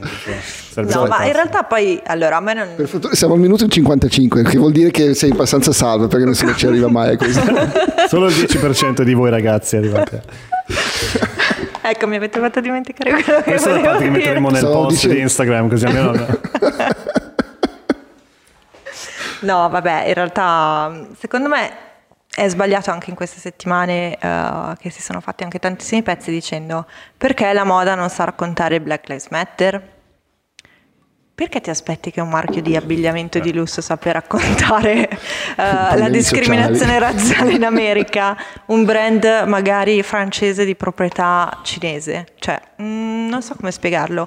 Uh, si vuole anche addossare, c'è cioè, tantissimo la ricerca di questo non è abbastanza, tu non sei mm. abbastanza, eccetera, eccetera. Come tantissimo con gli influencer è successo in queste settimane. Tantissimi influencer sono stati rimproverati di non aver parlato di Black Lives Matter, però nessuno li ha rimproverati di non aver parlato del Covid, che anche lì forse mm. è un po' strano. Ah, è un po' un doppio sì. cioè, o fai come, cioè, o fai i cazzi tuoi o fai come Hugo Boss, che fai... fai i vestiti li fai proprio i uniforme cioè, all in o all out non può essere tipo una, un... devi, devi, se sei un influencer ti devi vestire Hugo Boss e guidare una Volkswagen. Esatto lì sei a posto e non, non fai più danni a nessuno. È il tuo un cane che si chiama Himmler o qualcosa del genere. Non lo so. Tutto vestito con quelle belle uniformi bianche. No, però vedi che anche noi in questa conversazione tendiamo a dare una responsabilità al brand. Il brand è un brand che vende, vende. prodotti di lusso. Esatto. Esatto, ma eh, le uniformi militari non sono prodotti di lusso. Lì era in it for the cash, alla grande proprio, il contratto militare come Oakley. Cioè, eh sì. Eh, ah, eh, infatti anche lì voglio capire, cioè tipo, adesso apro tutta una, una, serie, una cazzata che mi è venuta in mente adesso, però anche lì, cioè, Hitler viene da te e ti dice io voglio i vestiti per i miei generali, i miei ufficiali, cosa fai? cioè, forse tipo pure ebreo, non lo so, dice ok, ok, ok, no, certo, tanto se no finisci... Ma no, ovvio, non è, non è, che è molta scelta. No, è, e poi sei un business e vendi le cose. Una cosa così, eh? Non dire niente, non dire niente. sì, sì. Ma ah, infatti voi parlate pure io. Lo prendiamo noi sulle nostre spalle. Sì, sì. In realtà alla fine, secondo me, mh, giornalismo poi giornalismo che brava, una parola strana per la giornalismo grandissima c'è una certa libertà mm-hmm. uh, nel senso che Secondo me, allora, la sparata a zero non ha senso, ok? Su poi vabbè, su Trump magari sì, però non è il mio caso, per, per fortuna. Ah, sei supporter di Trump? Sì. no, si vede. No, questo lo prendiamo, lo Questo come cover, esatto. No, però in realtà c'è una certa libertà nel giornalismo di moda, nel senso che appunto non essendoci eh, così tanta attenzione forse, è veramente strano che qualcuno esprima un'opinione. Poi secondo me non bisogna esprimere, cioè è ovvio che io posso dire Chanel mi piace oppure no, Gucci mi piace oppure no, però chi se ne frega alla fine. Mm-hmm. Uh, l'opinione invece per esempio in, sett- in questa settimana che sia Vanessa Friedman, che è la opinionista più famosa nella moda ed è la direttrice moda del New York Times, che Tim Blanks di Business of Fashion hanno criticato duramente la scelta di Chanel di voler tornare alle, alle sfilate dal vivo appena possibile. C'è un po' di libertà, nel mm. senso che tutti dicono: ah no, la moda si fa solo l'editoriale, posso scattare solo quello che devo. In realtà non è vero, è ovvio che ci sono delle cose che devi scattare. Bene, però sei anche libero di metterle abbastanza come vuoi, di mm. metterci degli accessori, met- è un po' come la prendi tu. Anche eh, nella scrittura, secondo me, l'importante è spiegare le cose come stanno, però questo non vuol dire che tu non puoi, c'è la censura, ecco, non c'è la censura. Certo. No, no, infatti, eh, c'è, c'è l'accesso, no? Nel senso, io credo che per una stylist se consegna 10 servizi dove non, non, si vede bene il capo o qualcosa del genere, eh, tutto in un tratto quello showroom o quel brand non ti danno più i capi. Allora, quello credo che succede abbastanza, eh, almeno che lavori per un giornale talmente importante che non possono esimersi. Però cioè, soprattutto succede, credo, nel, indipendenti. Eh, oppure avere accesso a intervistare chi vuoi, quelle robe lì. Cioè, però nel, nello stesso momento eh, la libertà di dire quello che si pensa è, cioè, quello è garantito in, sì. in qualche modo, allora si può fare. Uh, scusa, stavo guardando qui che si è spento. Detto, cioè, Tutto bruciato. Sono distratto, mi sono confuso. Però sì, cioè, il, um, ma quel, quel, quello c'è in qualsiasi campo, no? Cioè, sono cose che trovi, penso in ingegneria, come trovi in moda, come trovi in chimica. No, più che altro adesso sembra che tutti devono avere per forza un'opinione uh-huh. su qualche qualcosa di sociale. Certe volte, cioè, lo sto vedendo tantissimo nello skate adesso. Adesso ce l'hanno a morte con un, un marchio perché hanno tipo la croce celtica come marchio. Uh-huh. Però cioè, è sempre stato così, cioè, ci sono persone di colore che sono sponsorizzati di questi qua, mm. loro non l'hanno scelto per quello, almeno così dicono, l'hanno scelto per una cosa tipo celtica, non sì, so. Sì, sì e adesso tutti vanno contro loro perché dicono che sono razzisti. Ok, allora tutti quei... Cioè, tipo, loro non si esprimono neanche. Perché dicono Ma tanto. certo, che cosa devi dire? Fra... Ma è come quelli che adesso hanno scoperto che Rage Against the Machine è di sinistra. Come adesso? Adesso. Cioè, sono venuti fuori ieri, oggi, delle Uh, noi bo- boicottiamo Rage Against the Machine, uh, ragazzi molto bianchi americani con i fucili, che hanno scoperto che Madonna, The Machine contro cui stanno raggiando. Cioè, people of the Sun, uh, know your enemy. Che mica che buono. Beh, vabbè, la gente non, non, è, non è, sempre uh, switched on. No? Beh, comunque le, diciamo che l'esigenza dell'opinione è un po' un po' un problema, soprattutto su Instagram. Mm. Cioè, è un continuo uh, cosa pensi di? Boh, nel senso, magari sì. non ne penso niente. Mm. Mm, non è un problema, cioè è un problema se non ne sei a conoscenza e magari fingi di, ecco. Eh, quello è peggio. Non è che per forza devi avere un giudizio, tra l'altro un giudizio estremo su tutto, puoi anche avere un giudizio moderato Ma sulle cose. Quello, quello è il, il momento, no? Adesso è così, cioè se non hai il e spesso il giudizio giusto sulle cose, cioè quello che la, la maggior parte delle persone pensa che tu dovresti avere, e allora eh, comincia ad essere un problema, no? Devi essere strippato, è un po' il, il il tono di, di, di, questi, di, questo momento è se non la pensi esattamente così, così, così, così, non sei un alleato, non sei un amico, ciao, arrivederci, cancellati da solo, via, arrivederci. Infatti la, la tattica migliore è fingerti morto. non rispondo, richieste di messaggi, 99 più. Esatto. esatto. Cosa no, pensi del Covid? Sì, sì, non sì. esiste. no, però per esempio la moda è cominciato con Armani che ha detto dobbiamo fare slow down sulla moda, no? Mm. E quindi tipo il primo mese... Ma perché è stanco. Giustamente, ne ha fatte di collezioni.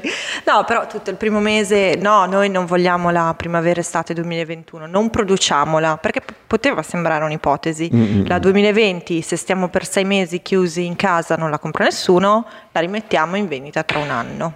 Ok, poi non è possibile perché quelli che stanno in fabbrica a produrre cosa fanno per un anno? Li lasciamo certo. a casa. Cioè, perché... Poi ci devi però pensare alle cose. È ovvio che se Armani ti dice abbiamo bisogno di rallentare, produciamo troppi vestiti, non è sostenibile né per le aziende né per la, il mondo, eccetera, eccetera, tu dici sì. Poi c'è quello altro che ti dice, eh ok, però cosa facciamo? Licenziamo tutti, tutti. allora le aziende mm-hmm. Armani. Tu dici no, no, falli eh. produrre tutti i vestiti che possono. Cioè, non, non, è, dif- è, difficile che ci sia Cazzo, una cosa su cui puoi dire sì cioè. o no. Ma, ma, poi c'è un motivo per cui ci sono così tanti vestiti adesso, che ovviamente eh, c'era un mercato per questi abiti, perché se non vendono non li produci, no? Uh-huh. E non cresci così tanto. Allora cosa fai? Cancelli quel mercato, hai deciso che quella roba lì che noi vendevamo prima, basta, non lo facciamo più perché pff, ci fa schifo i soldi. Cioè, non lo so, non è sound business practice, secondo me. No, allora è ovvio che il tema dello smaltimento dei vestiti è forse l'unica cosa mm. oggettiva nel settore moda di cui si può parlare, anzi poi ci vorrebbe una persona più esperta. Però è chiaro che tutti consumiamo i vestiti in una maniera diversa rispetto a vent'anni fa, cioè li compriamo, li mettiamo meno e li buttiamo, li diamo via prima. Sì. Questo è un problema perché non si sa come smaltirli questi vestiti. Ma non è un abito di Armani. Non è un abito di Armani, no, non è colpa diretta di Armani. Esatto. Più che altro di H&M forse. Eh... Eh, senza dire brand. è un brand. È vero. Pensavo che era un tipo di vestito. No, però è veramente un problema nel senso che anche tantissimo si compra, tantissimo anche second hand, cioè mm-hmm. nel senso anche di stilisti, perché se tu adesso vai a cercare su Vestiaire Collective, che tra l'altro alza i prezzi perché prende una, una commissione, uh, cose di John Galliano per Dior di 15 anni fa, te le tirano dietro. Perché? Mm-hmm. Perché anche lì si produceva troppo e alla fine non si è venduto e non, produce non produceva certo 15 anni fa come produce adesso H&M. In generale il problema è che ci sono troppi vestiti e che quella, la durata dei vestiti nei nostri armadi è brevissima. Mm-hmm la cosa sta solo peggiorando. Poi dicono che la generazione Z avrà una sensibilità diversa dalla nostra, vedremo. Potrebbe essere. Ma il concetto del drop invece, cioè, quando è entrato, cioè, veramente, cioè, beh, che adesso è ovunque, anche come parola, il drop, eh, aspettiamo mm-hmm. il drop, il drop. Eh, che penso che è, è, uscito più che altro per il streetwear, quando, cioè, Supreme. Supreme, cioè è proprio legato totalmente a Supreme? È legato sì a Supreme. E quindi tutti gli altri hanno più o meno copiato perché... Sì, sì, nel mondo dello skate ha... Beh, in realtà tantissimo. No, eh. in realtà, beh, Virgil, Virgil Abloh settimana sì. scorsa si è incazzato da morire perché ha detto la mia comunità di skateboarder me l'avete rovinata completamente, poi è lui che è il direttore creativo di un brand del lusso, però eh, cioè, nel senso che Supreme ha fatto uh, una cosa diversa dalla stagionalità della moda perché Supreme prima non era pret-à-porter, era mm-hmm. proprio un mondo a sé. Poi in realtà secondo me c'è stata una commissione con invece il fast fashion, perché anche H&M, Zara, eccetera, eccetera, da, praticamente da subito hanno cominciato a rilasciare le loro collezioni mm. mensilmente, ogni tre settimane, ogni due settimane, eccetera, eccetera. E poi è diventata una cosa quasi di tutti, uh, nel senso che c'è proprio quest'ansia di continuare a dare una piccola cosa nuova. Solo che uh, una cosa è Supreme che produce a settimo giovedì, fa uscire, non so, 10 mm. prodotti. Una cosa è uh, un brand del lusso che produce una collezione, produce una pre-collezione e poi produce i drop, cioè è tanta roba di più. Sì. Oppure H&M che il giovedì fa uscire 200 prodotti, non 10. E poi sicuramente, come diceva Andy, c'è stata una richiesta su questa cosa e probabilmente io, io, non lo dico che adesso è finito il lockdown, nessuno compra più, siamo tutti super sensibili, non vogliamo più vestiti, non è così. Mm. Perché innanzitutto durante il lockdown si è comprato tanto online e perché mh, mm, a un certo punto ci sarà una voglia ritrovata di ricominciare a vestirsi, eccetera, eccetera. Non sappiamo quando, però Sicuramente nel frattempo i vestiti si accumulano e, e non c'è un modo sostenibile per eliminarli. Uh, bruciarli diciamo che non lo è, non mettiamolo in chiaro, anche se un po', un po di brand l'hanno fatto, eh, solo che non si sa dove metterli. Sì. Eh, occupano anche un sacco di spazio, cioè eh, proprio banalmente. Sì, proprio spazio fisico. Eh, Sì, sì, è come gli hard disk de, dell'e-commerce di, di brand. Cioè, no, non, nessuno ci pensa a questa cosa qua, no? Però tu ogni volta che scatti una collezione, cioè di, non so, all'anno, non so, un'azienda fa mille pezzi, duemila pezzi.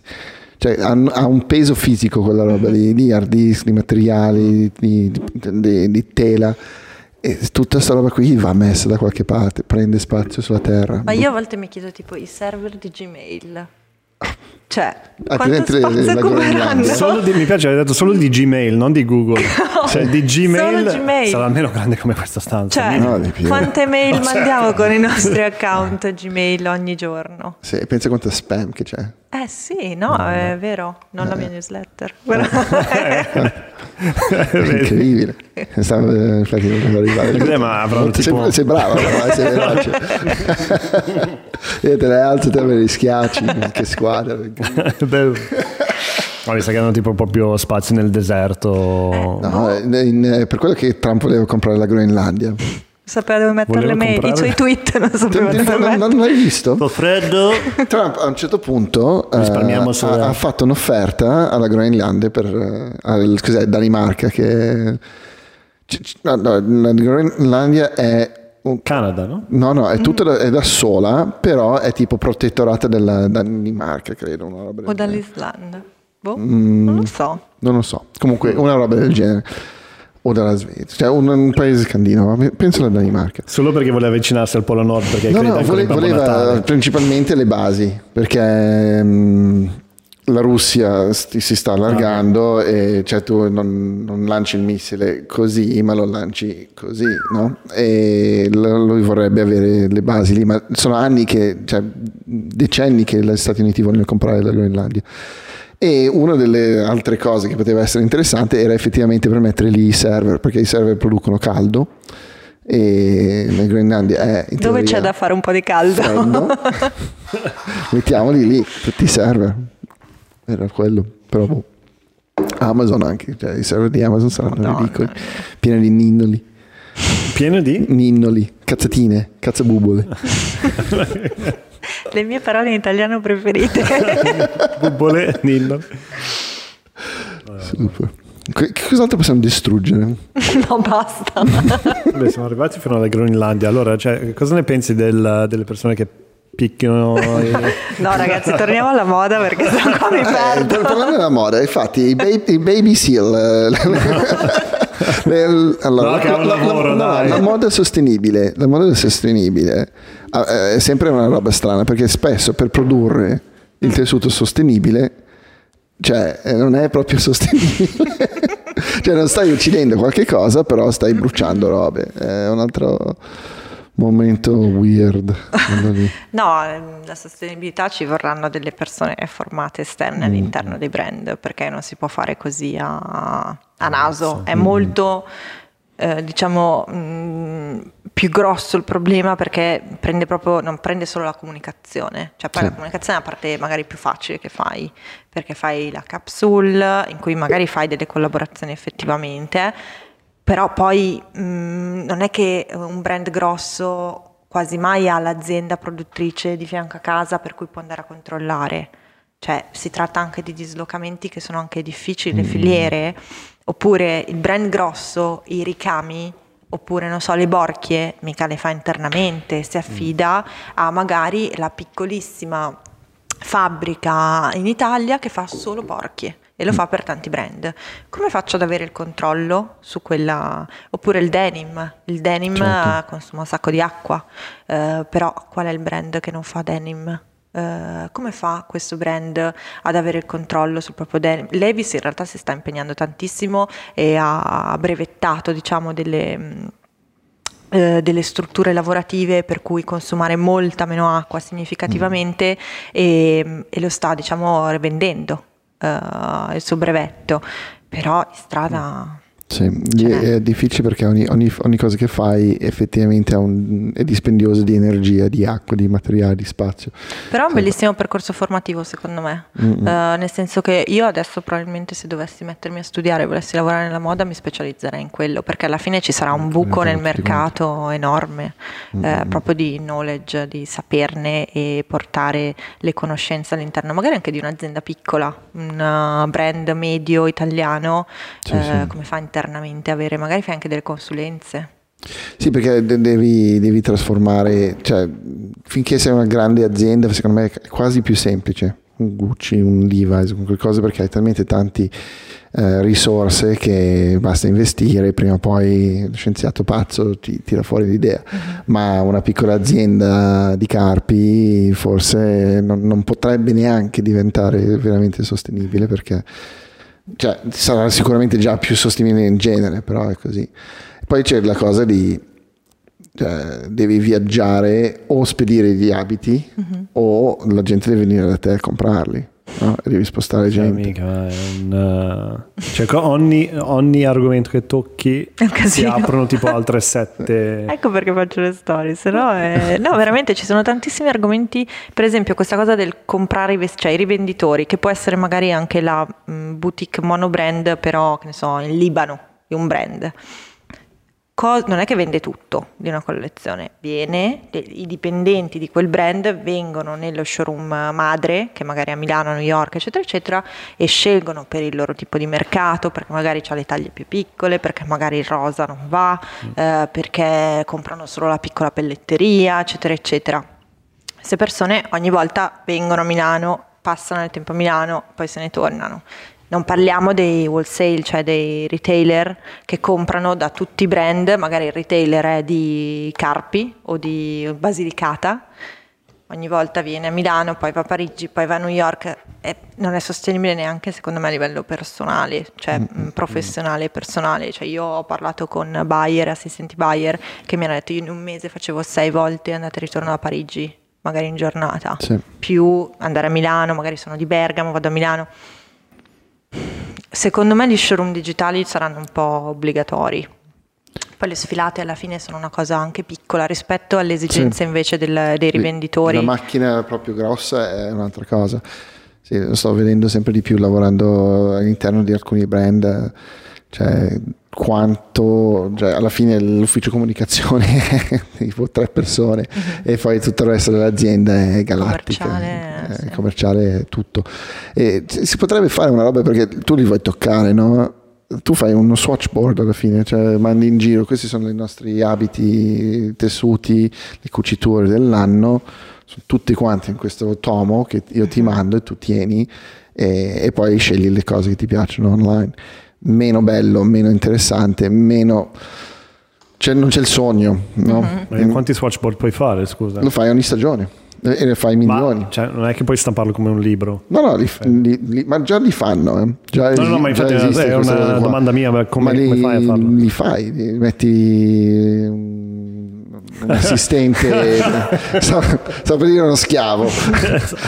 e ce ne sono. Cioè, metti lo schiavo, metti il primo anno uscito da Marangoni a, mettere insieme tutte le, le cose lì. Con cioè, infatti, ma immagina tutto il giorno. Ti dice uno, eh, ok, devi fare una, devi fotocopiare tipo per mille volte questo sì, libro. È un lavoro orrendo. Dove è la fotocopiatrice? no, caro mio, a mano. Sei tu la fotocopiatrice. Sei tu. Beh, io uno dei primi lavori che ho fatto da Io Donna è stato che Io Donna faceva boh, non so se 20 anni, compiva, e mi ha detto ok, allora facciamo su iodonna.it una bella gallery di tutti i servizi fotografici più belli di 20 anni. Peccato che siano versione cartacea. Tu hai fatto la... tipo, bellissimo. Il problema è che scannerizzare è un lavoro orribile, cioè sì. proprio l'azione dello scannerizzare è una cosa orribile. Poi guardarlo, sfogliarlo è una cosa, però... Esatto. No, è venuto un po' storto, esatto. Tacci. Sì. Un lavoro tremendo. E poi deve essere perfetto, non è che può essere. No, no, eh, no, no. deve essere perfetto. Madonna. No, odioso. Però um, avevo letto di un brand piccolo in realtà che fa solo borse inglesi che sta mandando in giro gli swatch. Mm. Cioè ha fatto tipo un campione della borsa e poi usa la stessa pelletteria per, non so, avrà 5 modelli di borsa diversa e ha mandato uno swatch con le varianti colore Per cioè, un brand per... che fa 5 borse forse è fattibile. Mm. Cioè magari gli conviene anche piuttosto che fare la piattaforma di showroom digital mm. con live eh, streaming, ah, eccetera, eccetera. Eh... Per forza. Eh, cioè perché non, non puoi scegliere cioè lo puoi fare, però cioè, se io devo comprare per un paese, no? Cioè, bottega veneta ucraina, cioè perché devo, cioè, non, non, posso scegliere solo guardando l'immagine, è impossibile. Già, eh. già è difficile con le immagini bellissime che produciamo sempre. Uh, cioè immaginati che, che produco io soprattutto eh, produciamo cioè io e le, le, persone come me che sono fortunate di lavorare in questo momento e mm, cioè non, non, non, è, non è una cosa che è fattibile e poi per me la moda è sempre stato lusso e allora tutta quella roba che c'è attorno al lusso, no? Cioè, io voglio che la persona viaggia a New York e viaggia a Parigi e viaggia a Milano, mm. cioè fa parte di, del, dell'idea jet set, poi uh-huh. può morire stanco da qualche parte, a me non frega niente, io voglio che te stai sì. soffrendo, fai, cioè, no, perché poi loro vanno c'è un'economia enorme anche attorno a quello, perché quelli lì poi ti devono portare fuori, li devi andare al ristorante fighetto, li devi portare in giro, cioè perché devi... Cioè, no, ma infatti io per esempio cioè, spesso lo, lo, do per scontato, nel senso che mh, mm, spesso poi mi dicono, ah ma quindi tu vai in giro per i viaggi stampa, per le sfilate? Dico sì come, come, tutti gli altri, cioè non so come dire, anzi di solito io la ritengo come una cosa per i detti ai lavori che io dico no, io sono andata a fare il viaggio per Luisa Via Roma, per... Mm-hmm. ma che ti frega, cioè non so come dire, non ci sei stato, ma è anche una cosa veramente B2B. Sì, sì, sì. Uh, business to business. Però invece in realtà il saperlo cambia molto nell'immaginazione delle persone. Sì, sì. E, um, ovviamente per chi ci lavora, cioè io poi non, non, avevo uno stile di vita da sei volte a Parigi avanti e indietro, anzi. Ed era una parte bellissima del mio lavoro, non so se tornerà oppure no, ehm, però effettivamente per le persone questo cambia. Sì, sì. Eh, fa la differenza. Ma io, io penso a me, cioè io sono stato fortunato di iniziare quando ho iniziato io come assistente che si viaggiava ancora, no? tanto, tantissimo, cioè, facevo 6, 7, 8 viaggi all'anno in posti veramente fighissimi, vedendo cose che vendevo. Pioltello, Pisa. eh no, adesso, adesso, adesso c'è questo naviglio e, e se, ti, ti, arriva... Minchia, no, cioè, prendi l'Only Planet. Dobbiamo fare questo bellissimo servizio, serve un campo, ci sono dei campi a Buccinasco. Perfetti, esattamente Perfetti, come avevo immaginato. Andiamo, andiamo. Ecco, io invece no. mi sa che sono arrivata già tardi. Sì, sì, ho sì, fatto pochissimi, due viaggi forse per i servizi, mentre invece ho viaggiato molto di più come viaggi stampa, presentazioni. Sì, no, no, io ho iniziato nel 2003 e allora lì era la coda, erano, cioè fino, a, fino al 2008-2010 più o meno.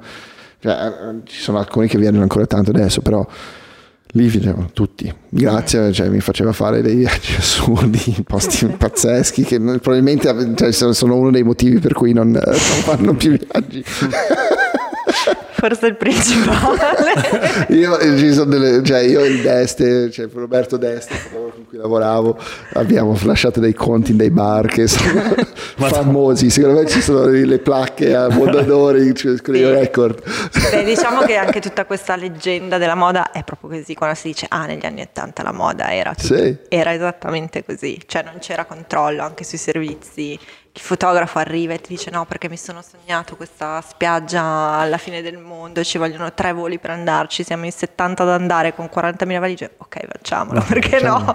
Eh, ed era veramente così. Eh, sì. E vedevi il sogno e quello era il bello, adesso vedi la gente che lavora nella moda è tutto un po' grigia, macciata. Cioè io ero abbronzato a dicembre, no? sempre, perché avevo appena fatto il servizio estivo alle Bahamas ed era, cioè, eri anche un emblema di, di cioè, per quanto io potevo essere un modello del, di qualcosa, cioè del benessere della moda, no? Sì. E adesso invece eri lì tutti un po' tristi, eh, se lavori il brand devi andare a prenderti l'abito del brand super scontato perché non ce la fai arrivare a fine mese. Sì, sì. no, ma adesso fare l'assistente stylist è molto faticoso, eh, molto.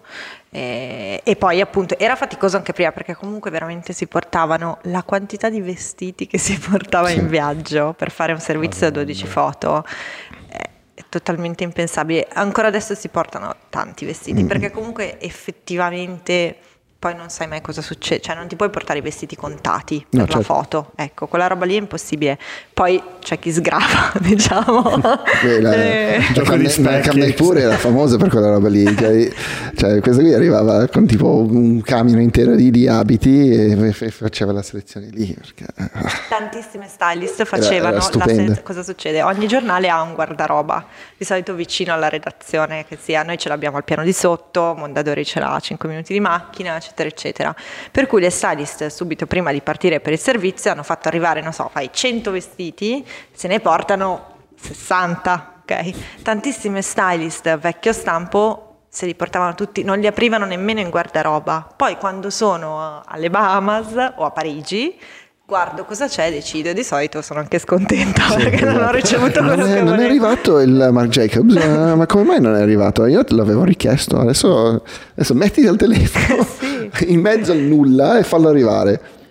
Sì, cioè, è proprio quella leggenda lì è verissima. Noi abbiamo fatto arrivare delle pellicole a Barbuda perché mancavano, cioè, con un assistente che è partito da Miami su un volo privato per arrivare con delle pellicole. E un'altra volta in Kenya abbiamo buttato via un giornata, una giornata intera perché il fotografo ha deciso a un certo punto che non gli piaceva la luce era tutto in pellicola mi Questa fa luce africana butta, via tutto, butta via tutto sì. Per fortuna l'ho tenuto tutto. E poi dovevo trovare delle cioè, cazzo buttare via vuol dire proprio Cioè, prendi le, le pellicole e buttale nella, nella, spazzatura.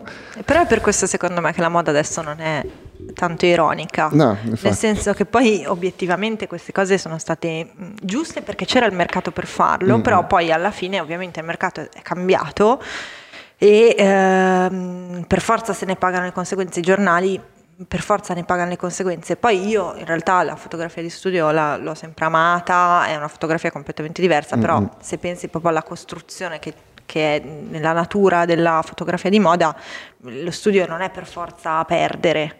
Certo. Uh, certo, è una cosa diversa, però ecco, secondo me l'umorismo nella moda ci vorrà un po'. Adesso c'è tutto questo senso di responsabilità per i brand, mm. parlare alle persone giuste per essere sostenibili, i giornali non sprecare soldi tutto, Fin- c'è un senso di pesantezza. Ecco. Finché, finché, c'è Teller siamo, siamo tranquilli.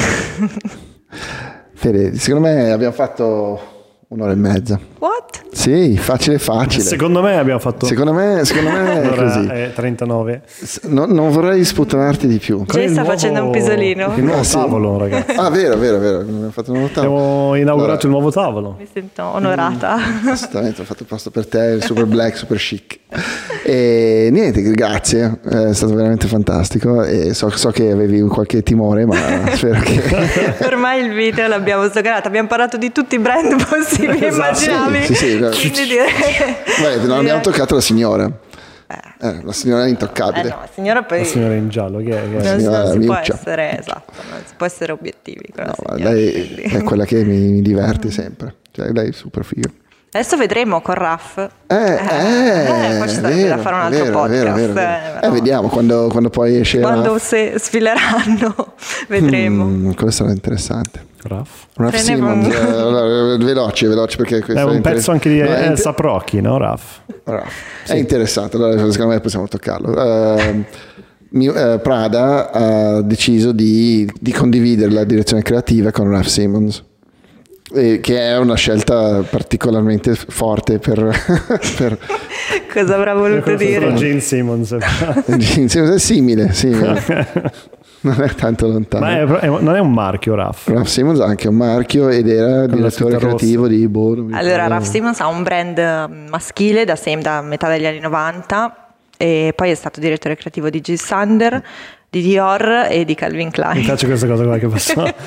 no, perché io mi ricordo che ha fatto delle cose e poi guardo lei perché ovviamente è, è, la mia memoria moda, come l'ho detto all'inizio. Allora, cioè, Però è più unico che, che raro che una stilista, cioè Miuccia Prada che è la stilista, faccia la co-creatività del brand. Sono amici da sempre, hanno un'estetica diversa ma vicina, non è che sono gli mm. antipodi, però è un esperimento che sarà sicuramente una, un'altra cosa che segna, perché poi c'è sempre no, quello che inizia e poi sì. come abbiamo detto di Supreme, eh, c'è sempre qualcuno che deve sperimentare, vedremo, secondo me sarà... Eh, potrebbe cosa... essere un bel modo per fare un, uh, un fade in, fade out un po' più elegante che cambiare direttamente da un sì, modo all'altro. Esatto. Cioè, forse Miuccia è un po' stanchina, anche lei eh, vorrebbe... Cioè, ci sta. sì, dai, ci sta. Voleva fare un po' il suo scivolo.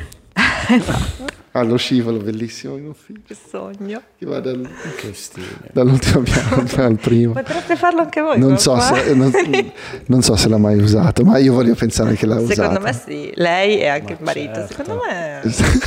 no. Ah, così proprio? Sì, secondo me si divertono.